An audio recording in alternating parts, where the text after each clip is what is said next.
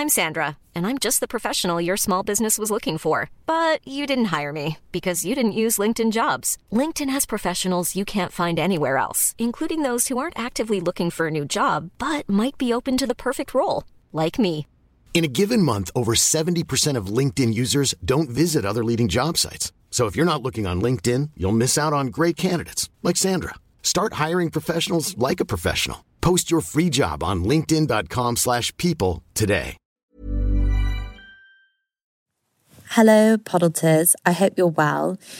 In this week's episode, I have a very special guest. It is my big sister, Dr. Emily Forbat. So, we discuss the three things she wishes she was taught in school, and they range from sun damage to avoiding fuckboys. Um, I love speaking to my sister. It's very chatty, and we do talk over a little bit because I guess just the familiarity of family. Um, but I really hope you love the conversation. I've been wanting to talk to her for ages, and I really enjoyed it. And I think it's a lovely listen. She does have an Instagram if you want to follow her. It's Dr. Emily Forbat, but she hasn't been posting on it as much at the minute, and you'll hear about that in the episode. But yes, I hope you enjoy. And as always, please do rate, review, and subscribe. Bye.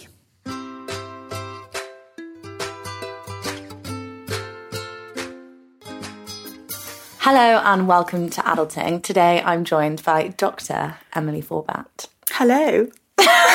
So, for people who don't know who you are, do you want to give us an introduction? Um, so I am Oenone's big sister, um, and I'm a doctor. What kind of doctor I'm a dermatologist. So dermatologist in training, which means that I'm a trainee and they train me up to be a consultant. So I'm almost there. I'm an ST5, and basically I became a doctor. I think seven or eight years ago now, and then I've been working my way up ever since. And you just did your final exam and smashed it. No, well, just last exam ever. Okay, so as you know, this season I'm asking everyone what three things they wish that they were taught in school. Yeah. And very topical to what you just said, your number one thing was you wish you'd been taught how dangerous the sun Yeah. really is. I know, I really wish that. When we were younger, do you not remember we used to go, we used to always go to Spain every year. And genuinely, Noni and I, so our big sister gets really nice and tan, so olive skin, and we are as white as white. You're I whiter mean, than me. Well, anyway, we would spend 12 hours a day. Honestly, I would lay there and just burn myself to a crisp. Well, I wasn't as bad because I, Tiffany and you used to get up really early and go. You get up at 6 a.m. literally. And then I would always sleeping because I was younger. And then you would miss lunch because you'd be like, so I've got another 20 minutes on my back. And you would rotate like rotisserie terrible. chickens.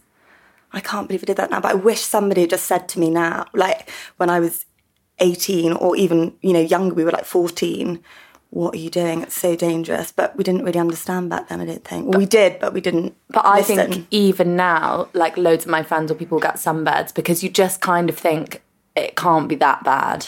I think it's a huge um, cultural thing, isn't it? Because Yeah. as much as someone will say to you, oh, you know, don't sunbathe, you might get skin cancer one day, you think, oh, well, it's never going to happen to me, or it will happen when I'm 60, so I won't care. But you know, you've got a lot of living to do, even at the age of 60. You don't really want to be having things cut out, or, you, you know, a lot of sun cancers, skin cancers can kill you. So was what do you want to talk about why you got into dermatology? Was it down to learning this about the skin? No, so I had a bit of a funny. I never wanted to be a dermatologist. All throughout my training, I wanted to be a surgeon. Um, and all of my jobs leading up to where I am now were very much um, acute jobs. So I used to do a lot of A and E. I did anaesthetics and IT, and I absolutely loved it. And I always thought I was going to be an obstetrician. And then you you kind of do your first two years of being a doctor, and everyone basically has a year out because you think I do not have a clue what I want to do, and you have to kind of subspecialize at that point. And in that year out, I thought I didn't really know. It was either between plastic surgery and dermatology. And dermatology is quite nice because it's so broad. So you're a doctor, a physician first and foremostly. So you're a diagnostician. So you're kind of doing detective work. You know, everything presents on the skin. So, um, you know, there's thousands and thousands of diagnoses that you need to know about. So you're never bored really. But at the same time, you get to do a lot of surgery, which is quite unusual. Um, you have that in obstetrics as well. Um, but most specialties, you're either a surgeon or a doctor. When you say year out, though, it wasn't a year out. You mean you just you took a year? I, out. I took a year out working. of training, but I was Yeah. still working. But a lot of people kind of have a breather and think, right, what do I really want to do? So I didn't know this as well until you went into dermatology because I think loads of people think it's literally just looking at moles and cosmetic stuff. But actually, it's, No. I've learned from you, it's super interesting. There's no, if you're an NHS dermatologist, you don't know anything about cosmetics really. I mean, it's a very small part of your curriculum. Being a dermatologist in the NHS means that you you do do a lot of skin cancer clinics. That's the most important thing. Skin cancer is on the rise, and there's a huge amount of it, especially as people are living longer. Um, so that is a big part of it. And you do have your bread and butter things like eczema and psoriasis and acne, but a lot of it as a trainee is on call dermatology. So, you know, people in hospital come in with blistering skin conditions or skin conditions which may signify something going on internally. So it's a lot more than that. So people just often think, oh, sometimes people don't even realise that you're a doctor and you have to explain. Actually, I don't because I, they often Because- ask me to diagnose them. Your skin is the biggest organ in the body, isn't Yeah, it? Right. it is. And you were saying, like, even with COVID, loads of stuff. Yeah, lots of COVID. skin. We've seen a lot of COVID. Um, so that's interesting. I mean, obviously, it's so new that everyone's learning about it. But, you know, people who get COVID, we're learning, have lots of different skin rashes. One of them being COVID toes. I think dad had COVID toes. COVID toes, We as call in them literally co- on your toes. We call them COVID toes. You sure toes- not just got gross feet? No, no. They well, that too. But um, you get blue toes. Really? It looks like you've got chilblains, but it's um, it's Oh not God, real chilblains. It's to do with COVID, and it can be a presenting feature. So going back to the skin cancer sunbathing Yeah. section of Oh, the yeah, podcast, sorry, I think um, no, no, no, that's really good to go off topic. But I think that I'm really worried now because we, our mum, when we were growing up, used to sunbathe all the time, didn't she? Because she grew up in the era of Yeah, like know. not knowing. I remember when I used to get spots, she'd be like, "Let's just get a sunbed." yeah, used- I was never what was she thinking? Because I used And- to sit with you. Do you remember? You'd go after school and you'd both get ten minutes, and I'd Yeah. be so jealous because I wasn't eighteen. And that was the worst thing because I used to tan my face so much. I think because I suffered with acne, and that's another thing. it's like, an I old used- school idea, isn't it? Yeah, but people, no, I think even mum didn't realise that it was a medical problem. So I was never taken to a GP and I just suffered and suffered and suffered with it. And I think, I think people are more aware now about it. Maybe we're talking, you know, 20 years ago. Well, not quite, I'm not that old actually. 15 years ago. Um, and yeah, so uh, my, my face tanned so well because I've just battered it with the sun, which is horrific. Because you forget that not only does it cause sun damage in terms of wrinkling and skin cancer, most importantly. I mean, what's the point in having a beautiful tan if in 10 years' time you're going to have a massive scar on your face? Because, you know, by the time you cut a skin cancer out, you have to take a healthy margin of tissue and, you know, it can be quite deforming the scars that are left. Um, but not only that is it makes your skin saggy. But not only that, You lose elasticity, and that is such a you wouldn't notice it now. Wait, by the time you're my age, you'll go, "Oh, you should have listened to me." but um, didn't what doesn't it make your scars worse in the sun? Like, don't scars get worse in the sun rather than better? Because I thought Yeah. that was an old school idea where they thought that if you blast your skin, like the acne, No, I think it's it, the sun does help certain skin diseases. So, Like psoriasis. often people with psoriasis will go and have UV light treatment, and other inflammatory disorders. You know, it does help, but that's a controlled sunbed. So, you know, they're measuring your skin type, working out how much you can tolerate, and even then, if you have over a certain amount, you might need to have a yearly skin check to assess for skin cancer. So, there are there is a um, time and a place where you need to have UV light therapy, and the benefit can outweigh the risk. But if you're going to a sunbed, you know, down the street, that is first of all UVA rays, which are very dangerous and, and doesn't have UVB rays. And they're not controlled. So you have absolutely no way of knowing the amount that you're getting. So it's going to do nothing for you. because what I didn't realize, we've always loved to tan. So our mums always loved to tan. Also, Yeah. like you said, it's quite like a British thing because Yeah. it's such like a cold climate, so you don't get a tan. pale. But you were saying any form of tan is sun damage, yeah. Well, skin essentially, damage. you you know you have melanocytes in your skin, and depending on your skin type, you might be more prone to becoming more tan. So if you are olive skin And you just pick up the and you pick up the sun, you're less likely to get sun damage than someone like me, for example, who's very fair. You know, I've probably got the fairest skin type you have. So it's your body's defense against the sun. You're effectively creating little umbrellas, if you imagine, in your skin to stop the sun, the damaging rays coming through and prevent the cells getting so damaged that they become a skin cancer. Does that make sense? Yeah, no, that's a really good example. Um, so I think the thing is, people think, oh, well, it's just a healthy glow. And there really isn't any real, you know, I don't believe in a healthy glow.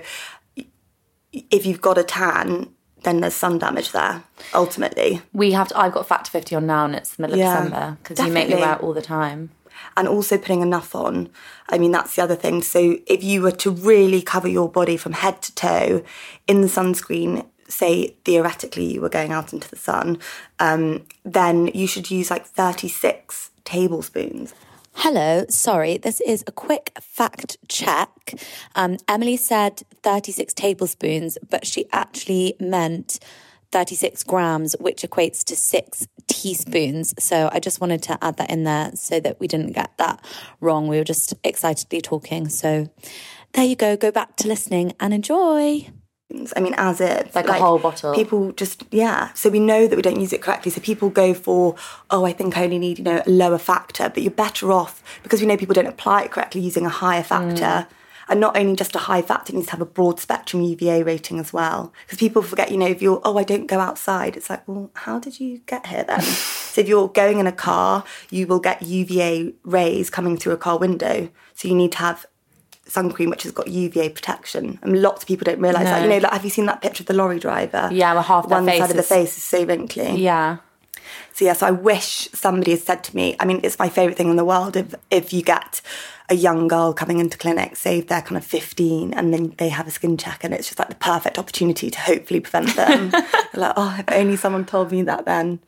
Most importantly, to prevent them from having skin, skin cancer, but also from an anti-aging Yeah. perspective. Because it's true, we spend so much money on creams and people end up getting Yeah. Botox and stuff, and like you don't actually need to pay for that if you just the, wear the best the best cream you can invest in is a doesn't matter which sunscreen you use but a sunscreen that you're happy to use every day put it on your face your ears your neck the backs of your hands and if you know if you're a man i mean my fiance goes mad he's he's always out and about because of his job and he's got no hair so i'm just make him you know Slather it- his slather head. it on My favourite one is the SkinCeuticals one that I wear as moisturiser, but it's quite expensive. yeah Um, that was very informative. Thank you. I'm sure You're people will have questions afterwards. Okay, so the second thing that you said that you've been wished that you were taught in school, you have to explain what you mean to me. You said how to really live life and not waste it. It's a good one, but I want to know what you mean by that.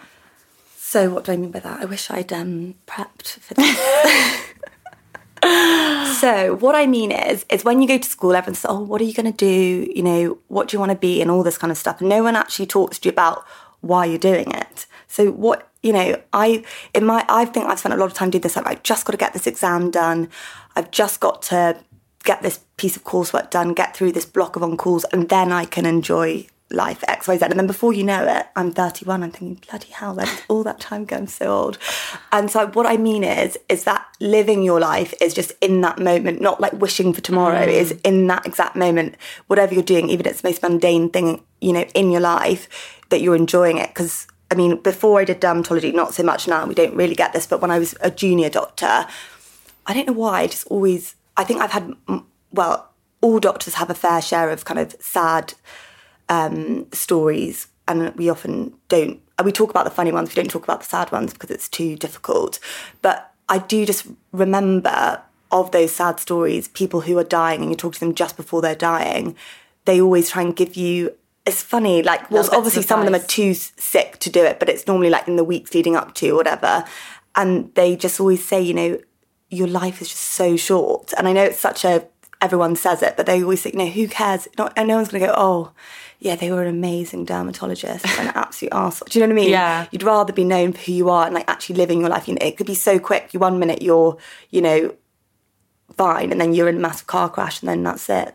So what's the point in waiting? Yeah, I haven't explained no, it you have. well, You- but I love it. You always tell me those stories about how you'll be with like a really little old woman, and she'll be like, "Don't have any regrets. Just do whatever you want to do. Like you'll never regret the things you did. You'll only ever regret all the things that you didn't do." and also wasting i mean i'm the worst for it because i say this but i, I think it's because i find it hard to live by it so if something quite um, drastic happens or really you know signifying at work and then i'll think god i really do need to just enjoy life and live it but then you forget and then life just carries on and it goes as normal but before you know it you you are 60 and But that's the thing. I think it's such a privilege. I think in my work, I'm given so much more room to like really find the joy because I get so much freedom. Whereas I think with your job, you literally don't stop. I mean, you've had to stop now because Emily's yeah having to take time off work because you've got long COVID. We can talk about that later. But um, you, I think you're so back to back and so busy that like lots of people, it's such a privilege to actually be able to stop and be like, oh my god, like Yeah. take it all in.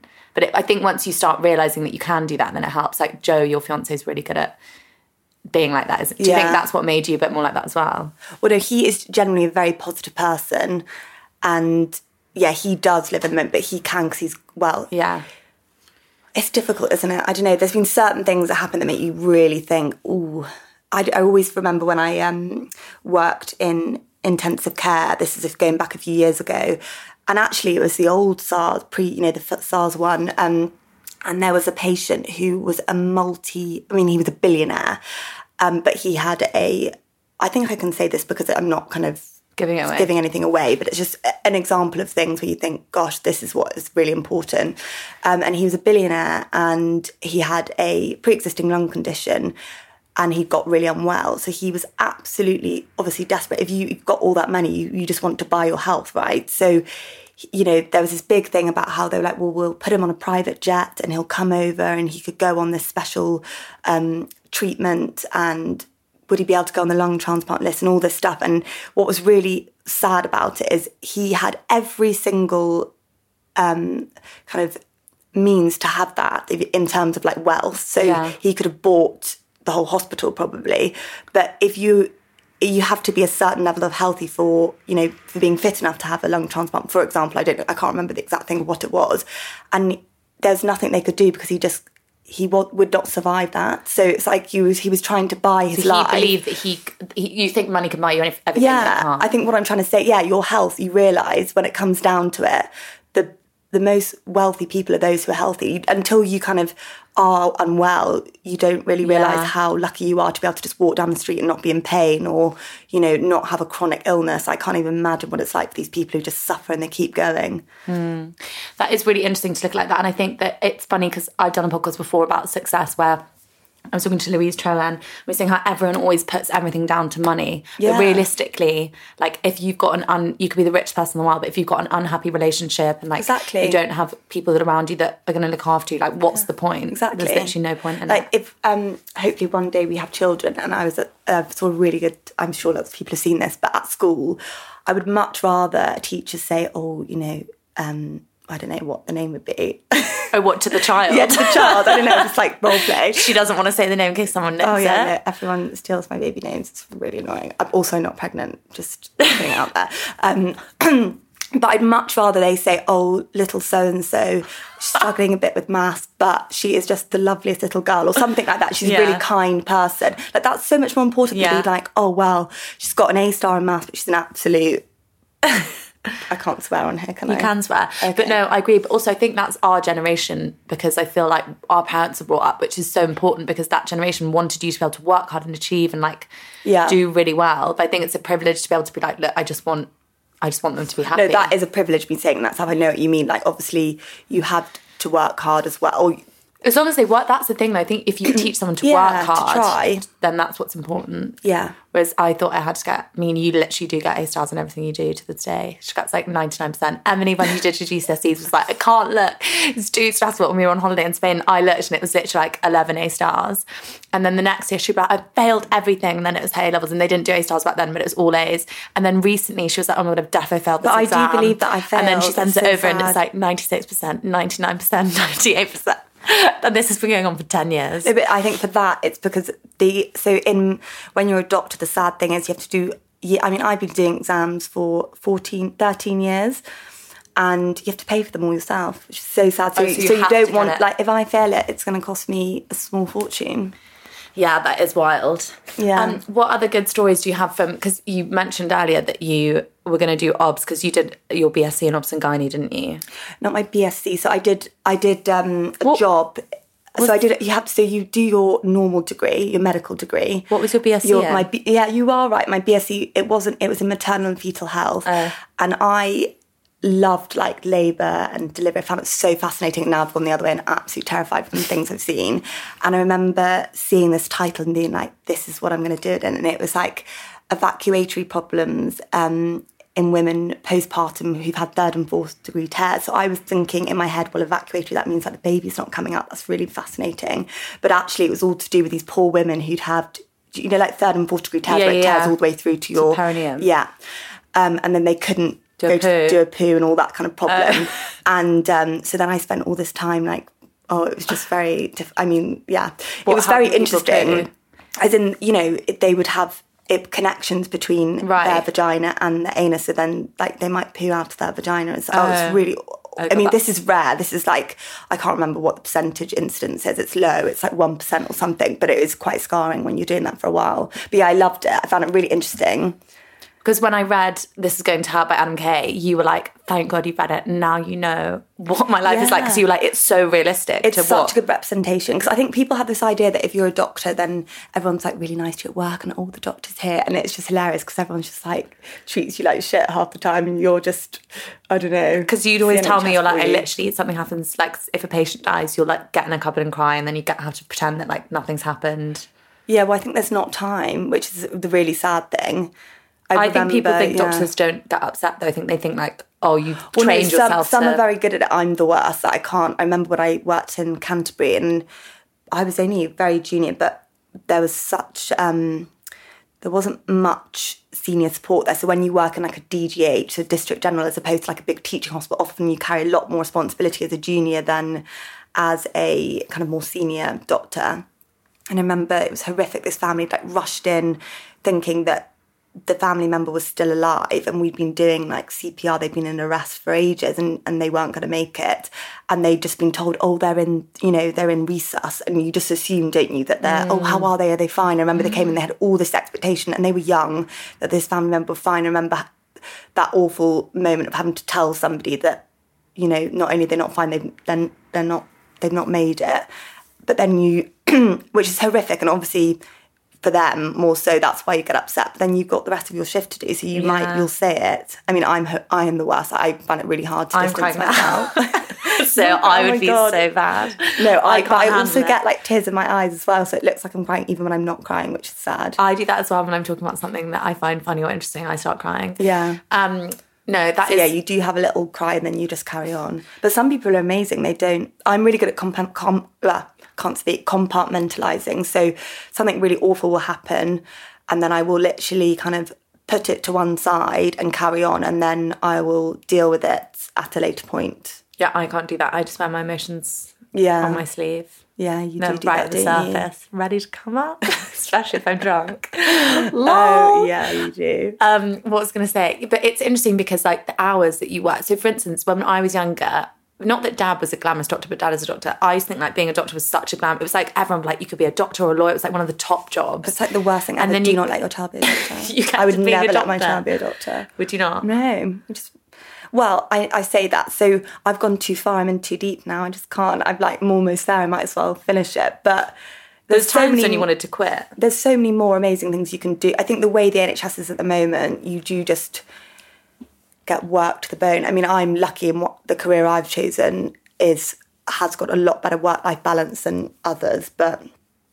You know, if you work in Australia or America, I think you get treated a lot better. But that's more because the NHS is underfunded Yeah. rather than because Yeah. that NHS isn't good. Because when mum was a nurse, it was like she loved it. Like the stories of her in the hospitals are amazing. It sounds like yeah, it's a different thing back then. I think. I mean, the NHS is incredible. Like, you cannot really falter. Like, if you're if a family member is truly sick, you know, if they've had a massive car accident or need cancer treatment, I don't think there's really any other health service in the world that can is comparable in terms of when you really, really need it. I think people get frustrated with it when they need it for things that aren't.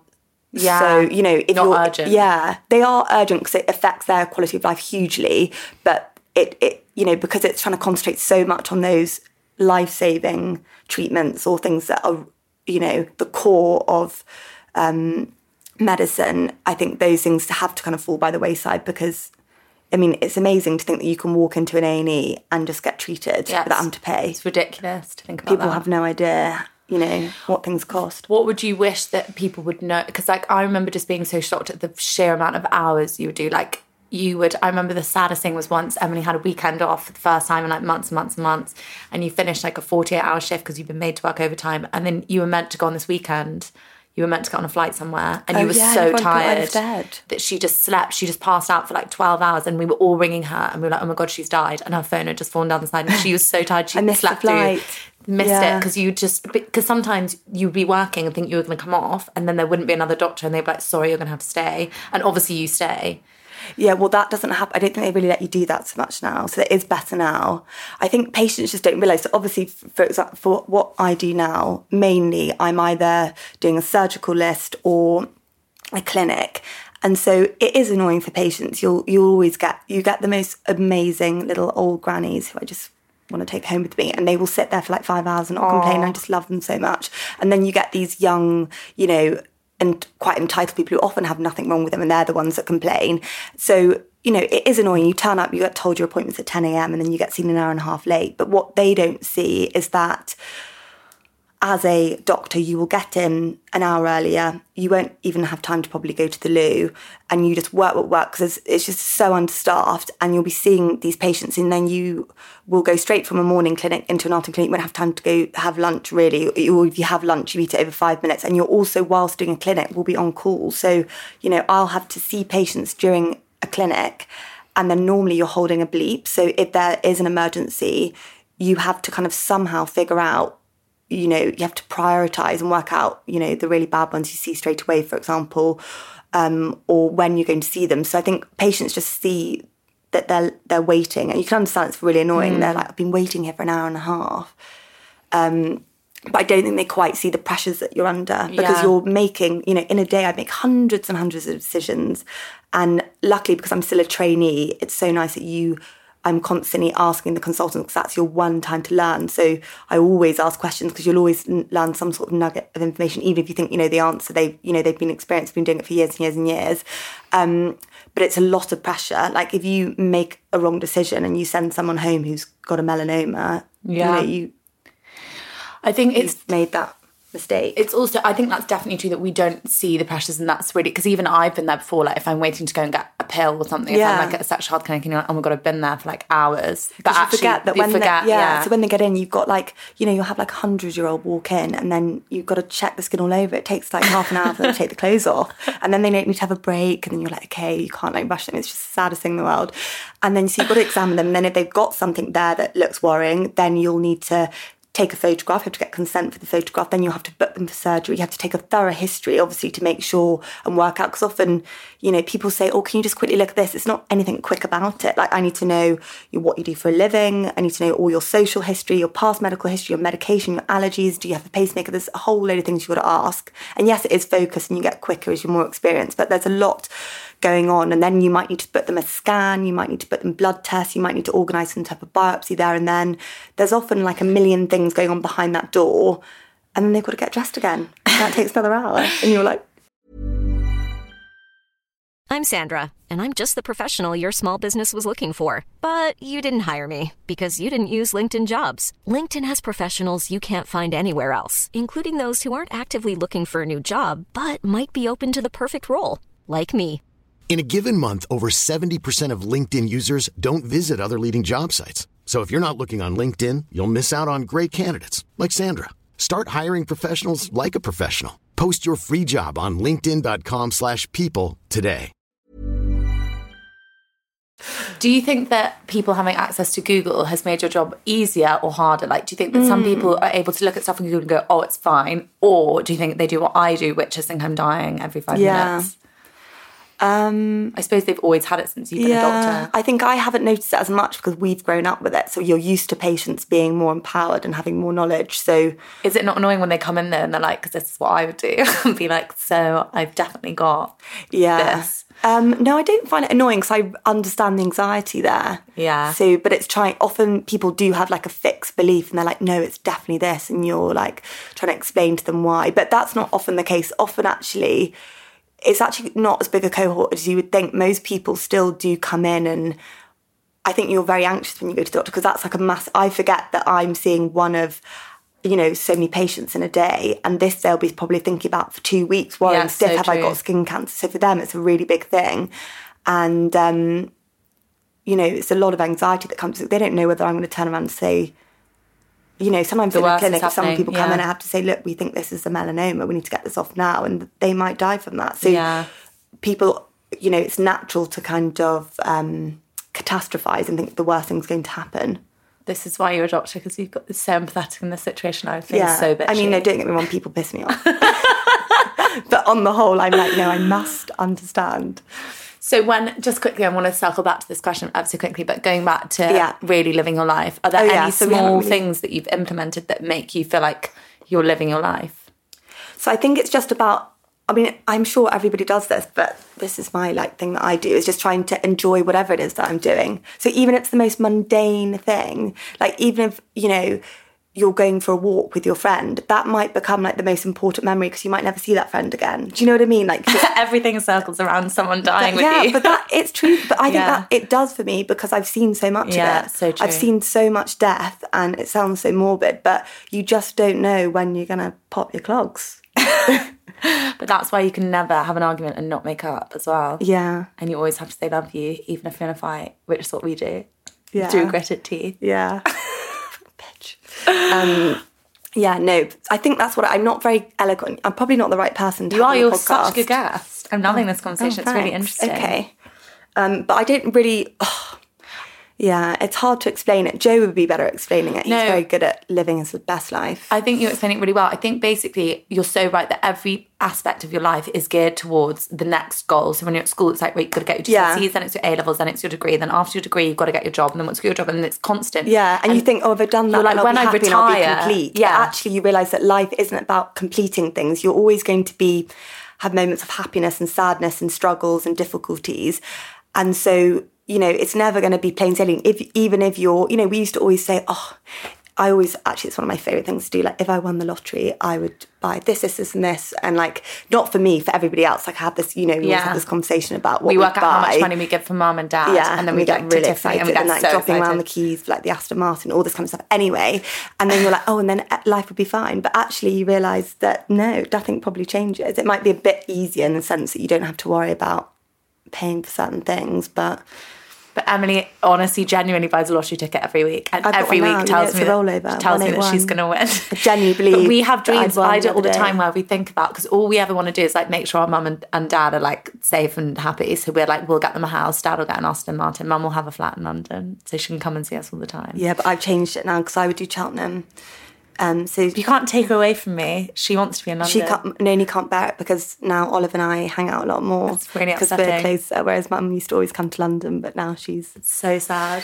Um, You've been but no. I think that's such a good ex- explanation of it, and you're so right. It's like I I feel the same way as well. That I would always want the next thing, and because you're always comparing to people around you, there's always Mm. going to be someone better than you. So I'll look at some of my friends and be like, oh, I haven't done that. Whereas actually, if I sit and reflect in where I am, like I'm really happy. You need to like check yourself, Yeah. don't you, and say because I'm the worst. I get anxious about. I never used to. It's funny. I think it's an age thing and a lockdown. I've thing, got really anxious as well. Um, so yeah, you just have to. I think if you consciously try and be happy, you are happy. I'm not saying I'm saying it like as if I'm not happy. I'm really happy. As in, like, I'm very lucky.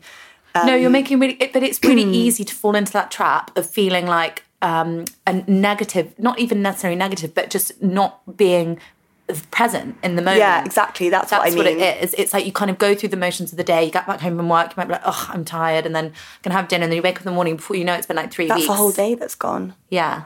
And just nothing's happened. Yeah. There's another thing that I love that's like today is the oldest you've ever been and the youngest you'll ever be. And that's true Oh, of every moment in your life. That's a really good. Such a good way of thinking about it.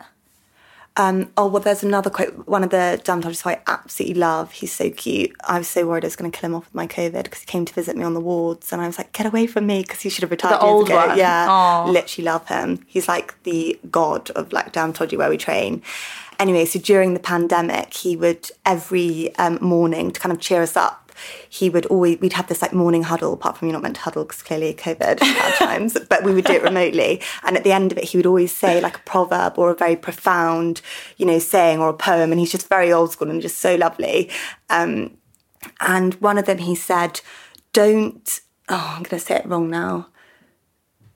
Oh, I've completely. Wait, I've saved it on my phone. It was so good. It's like, don't let tomorrow's um, don't let tomorrow's troubles take away today's peace. Oh, yeah, I love that. Something that. like that. I can't remember how it was, but it was so good. And he'd come up with things, he'd think, oh, and I would always like text him and show like, oh, this is today's one. So when I left, I bought him a book of Proverbs and he literally loves it every day. He's like, we've got an Emily's proverb. That's so But it's really nice because then it makes you actually think about things. But that's a really good one because it reminds me of Fantastic Beasts and Where to Find Them. And in that, Do so much reading. the guy, no, that's the, you know, the new films of the Harry Potter films. Oh, yeah, yeah. And he says something like, um, there's no point worrying after, about something that hasn't happened because then it means you suffer twice. yeah, which that's is so basically true. the same I do that thing. all day long. yeah, that's what we do. So Matt never does this. So I will catastrophize about something Oh, that is everything. never going to happen, and then panic all day for no reason. Was you shouldn't My worry. favourite thing to do. Okay, so let's move on to your last thing that you wish you were taught in school, which I think is a really important one. Um, it's how to avoid fuckboys. This was your idea, actually. Well, it's but it 'cause we- is. We, both yeah. unfortunately fallen Love into the trap. Not anymore. No, we hate them now. We've recovered. Oh, we've we have, haven't we? Found our our special people. Um, yeah, I mean, how do you avoid a fuck boy? I think basically you don't date the kind of person that you think is hot. Anyone who uses sunbeds out the window, if they blow dry their hair, absolute goner. I think going for men with no hair is safest. I remember when Emily had got this new theory that you should go out with someone who's like you don't think is that hot, and I just started going out with Matt, and I think Matt is so hot, so then I couldn't tell her because I was going to tell her, but we were out for Yeah, but brunch. Matt is actually a rarity. Obviously, you can be Joe. very good looking. And Joe, oh my God, Joe, I, Joe, stop it. He'll be listening. Joe is beautiful, actually. His face. it's because you guys look like twins. No, but he has got a very beautiful face. He He's got no hair. So when his friends had to shave their hair off, you realise how symmetrical the face is. It's amazing. Whereas like normally people's hair disguised, you know what I mean? Yeah, yeah, yeah. I'm not saying that. I mean, Joe is very good looking, but he's not like he doesn't care about what he looks like. Yeah. Whereas Matt does care about what he looks like, but he's actually a very lovely person. Like I don't doesn't think care Matt about is a that fuckboy, much. obviously. Matt's obviously not a fat boy. no, he's lovely. But what else? What are other red sig- red? Um, basically, this is a really good point. Actually, we used to in both of our relationships separately be made to feel constantly on edge and think it was our own fault, and that's such a red flag because Matt never makes me feel. Yeah, I remember when I first started to um, actually our friend set us up. So Joe and I met. One of my really good friends from school was like, "You have to go on a date with Joe," and I was like, "Oh, I'm not going on a date with one of your friends, especially not one of those kind of boys." Thinking that he was like going to Yeah. be another one of those, you know, fuck boys. And I remember us chatting and him being so lovely to the point where I was like, "Someone must have his phone. This can't be a true conversation. Like, who talks about?" This and then I realised that I'd just been with the most horrific Yeah. assholes all this time and thought it was normal. that's the same thing. I'm I think you then just keep going with the same ones. You do. So I would have never like. It's weird. I think Ed must have known that we would have got on, and we are so similar. It's weird. Like everything we think, we've got exactly the same life values, and we are just best friends. But I would have never realised that unless somebody had kind of put me in that direction. I also think you almost get like not addicted to, but you get really used to being playing like cat and mouse and having to impress someone constantly. Well, I think when you're younger, you think that's exciting, don't you? Yeah. You kind of feel like the, I don't know, it does seem exciting, but actually you realise as you get older, it's not about that. and also like someone letting you be just be who you are and not be like you don't have to act up. Like we anything that I do, or anything that you do, Joe Matt thinks it's the best thing that we've ever Oh, yeah, done. Even so if it's like really embarrassing. They're like, oh my god, it was amazing when you got really drunk and cried. I loved it. It was so great for everyone. it's a really emotional experience. Yeah. Um, but I think that But I think it is a learning. You almost have to do it to kind of.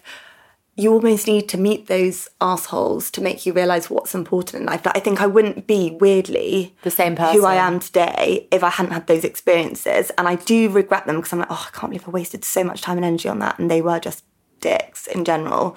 But at the same time, I think if I hadn't been treated those ways, I mean, this is my perspective, obviously, that from their point of view, they might think differently, then I may not be who I am today. You know what I mean? Everything happens for a reason. Yeah. You just wish you didn't waste so much time. No, I agree. And also, I always think loads of people think that everything happens for a reason. Thing is like really trite, but it actually really helps me. I do me. think it's true. I love it because then I look back and I'm like, that's I'm exactly where I'm supposed to be. Like this Yeah. only happened, and I can trace everything back. Like my worst relationships, I always think.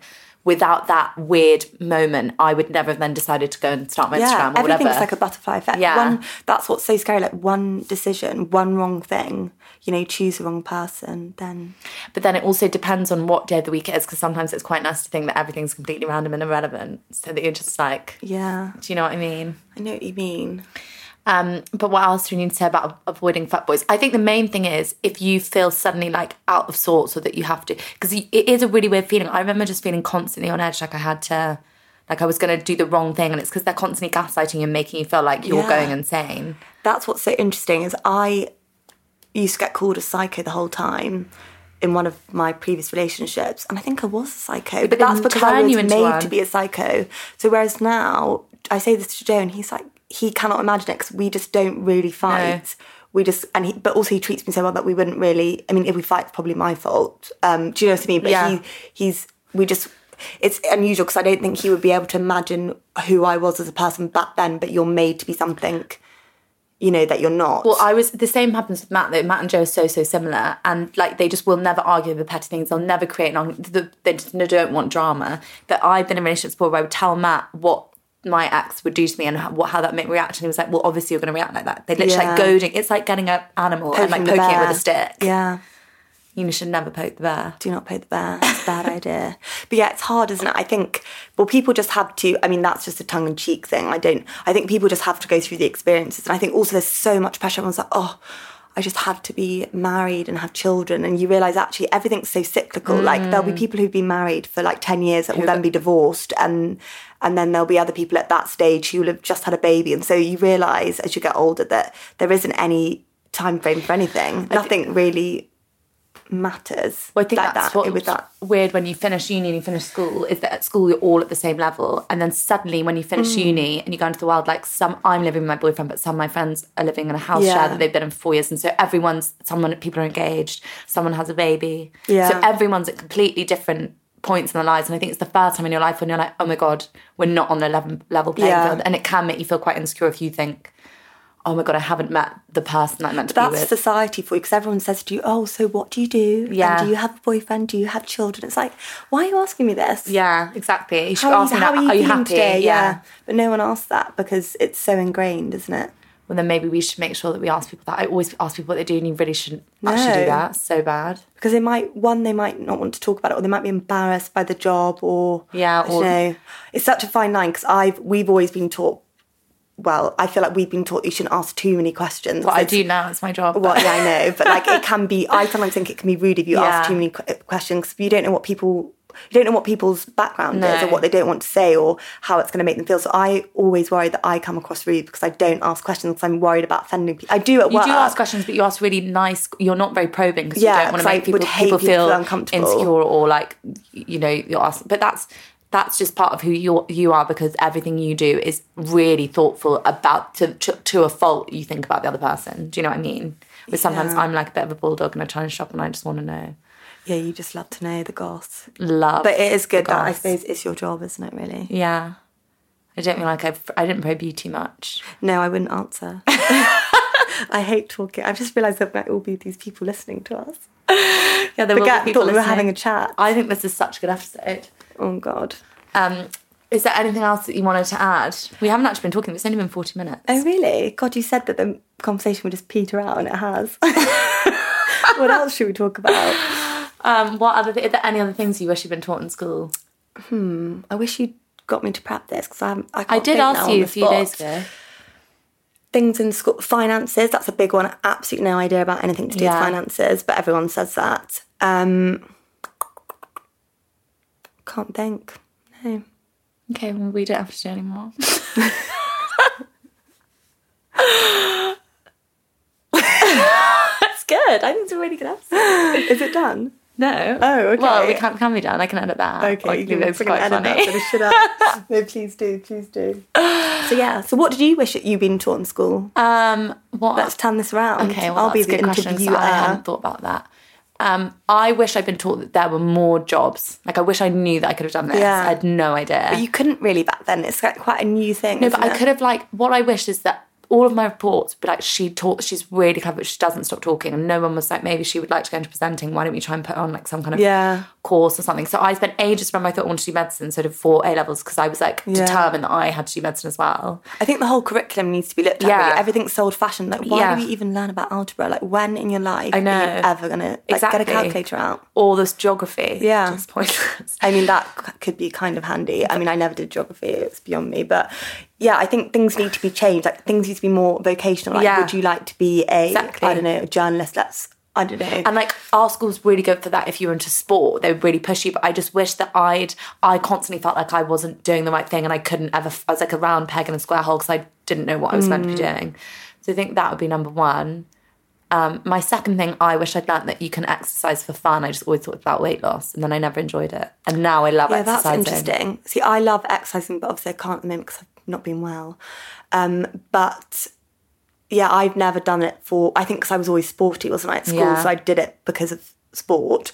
But now, if I'm going to exercise, I do it because it makes me feel better Yeah. rather than It does. It, that's the thing that I've learned. I never used to realize is that exercising for me, It's endorphins. It's how you feel afterwards. It just makes your day. Like it's not really about anything Mm. else. What other thing would I wish I was learned in school? I'm trying to think what we weren't taught. Probably about money and finances. I've learned so much about finances through doing this podcast, and now and Matt, and now I love like being really good at saving. Yeah, I wish someone had said to me, taught me about compound interest, because then if I knew about that back then, I'd be so rich. Oh, we would have been so buzzing. You could have saved all the twenty p's that you stole Oh from my me. god. I just well, I just spend all my money on presents. Yeah, you I would be so rich if I didn't buy birthday presents. You'd be so rich if you didn't try and buy wine for everyone every time you go out, and then be like, "Oh my god, it's fine," and then the next day be like, "I just spent five hundred pounds." No, I don't do that. I don't even have five hundred pounds. No, I know it's spent like fifty pounds. Also, you can't go out anymore. No, I know, but if you could, Yeah. Gosh, those would be the days. But yeah, exercise is an interesting one. yeah, it's good. Do you want to talk about your long COVID? Oh yeah, we could talk about the long COVID. so, because people don't know, lots Yeah. of people don't know this is a thing.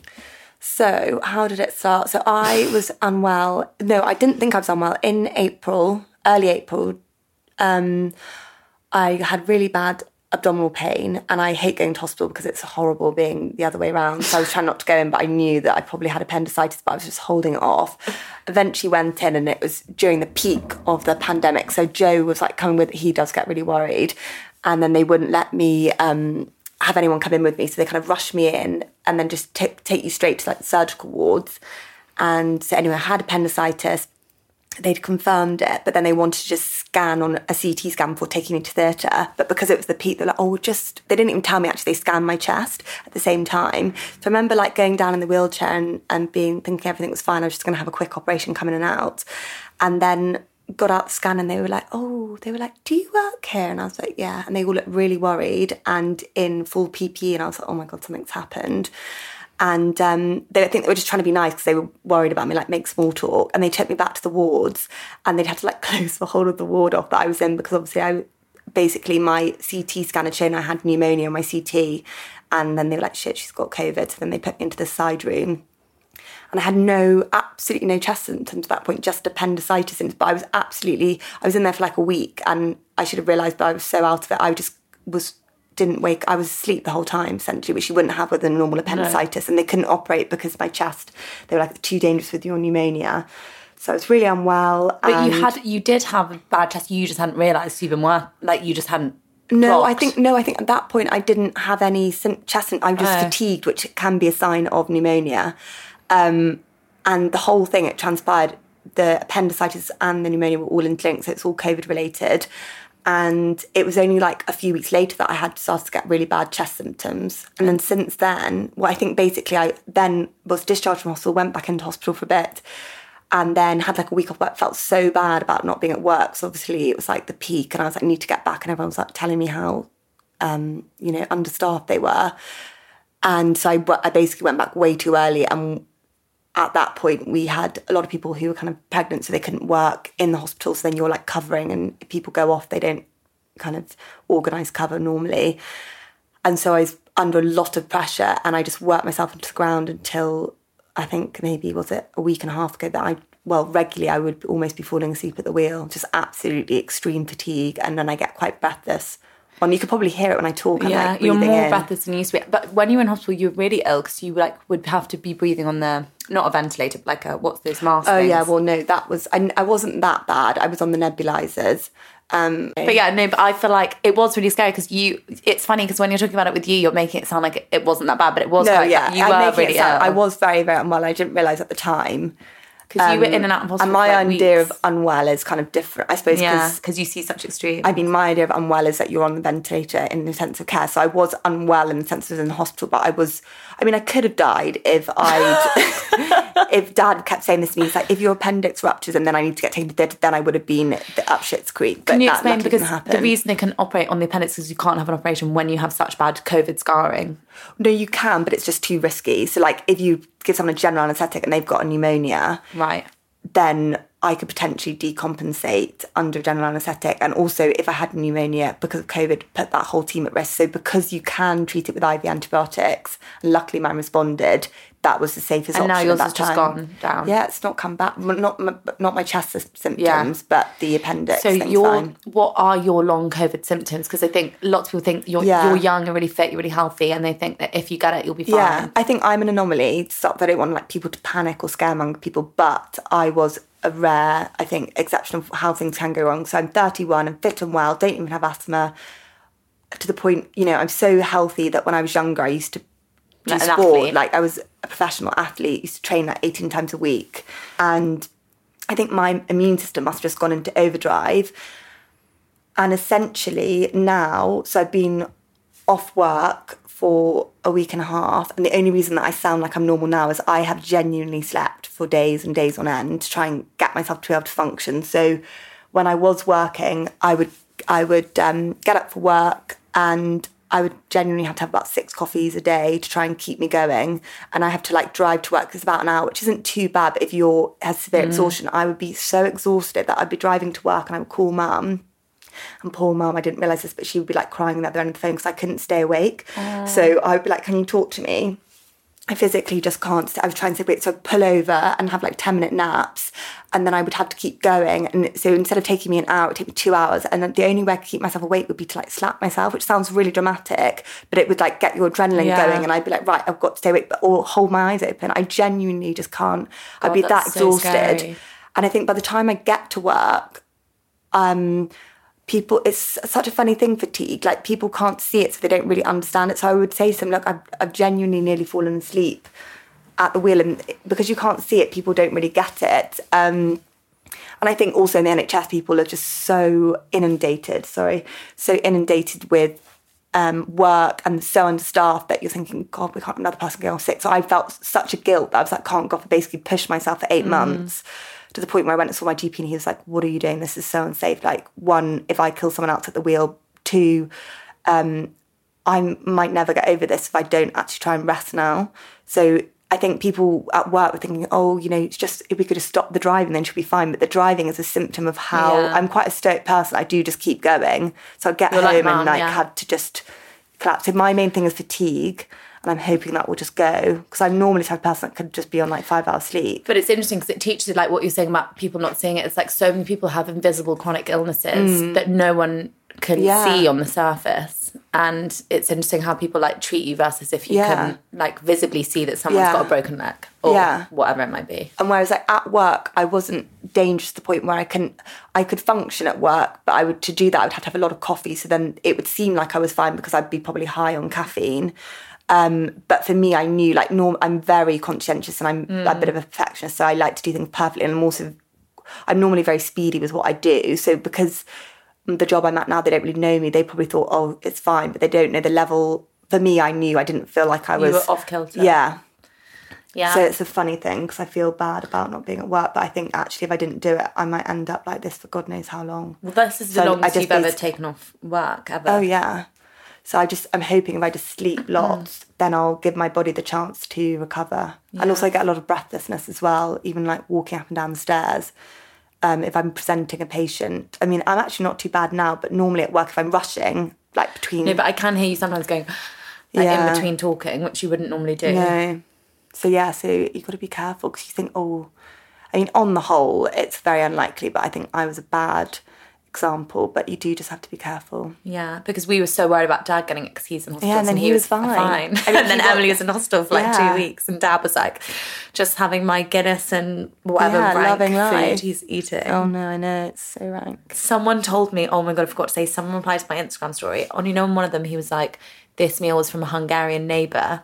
Yeah, And someone replied being like, "Oh my god, that's my friend's family who like gave him that food. I don't know why they gave him food. He why would you give him food? we must have gone around and been like, can I have some food?" Oh my god, don't I can't. You know, it like stresses me out so much. Um, Well, you've been such a good guest. Have you enjoyed your time on the podcast? I have, but then I keep forgetting on a podcast, and then it makes me a bit like I've had a great time. Should we cut that out? I think you've been such a good guest. You're actually way better than I was expecting. Oh, really? Thank Yeah. you. I'm surprised that you asked me on. I feel like I'm not that interesting. I've been trying to get you on for ages, and this is the only free time that you've ever had. Okay. Also, if people want to follow you, because you did start an Instagram, but you you oh, should Oh, yeah. keep doing it. Yeah, I've been really bad. So I did start an Instagram because you made me do it. And I do think it was a good idea, but I haven't, I know it sounds so bad, but I just haven't been well enough to do it. So I'm having a break from it at the moment, but I will do it again at some point. And it is at Dr. Dr. Dr. Emily, Emily. Forbat. And there's loads of good posts on that, lots related to dermatology and Yeah, things. but I will get back to doing it again. It's hard work though. I know. Well, I mean, it's not quite as hard as being a doctor, but No, it is hard, but I think it's looks. it's it's a good one. But yeah, I need to make myself do it when I'm better. I'm making myself look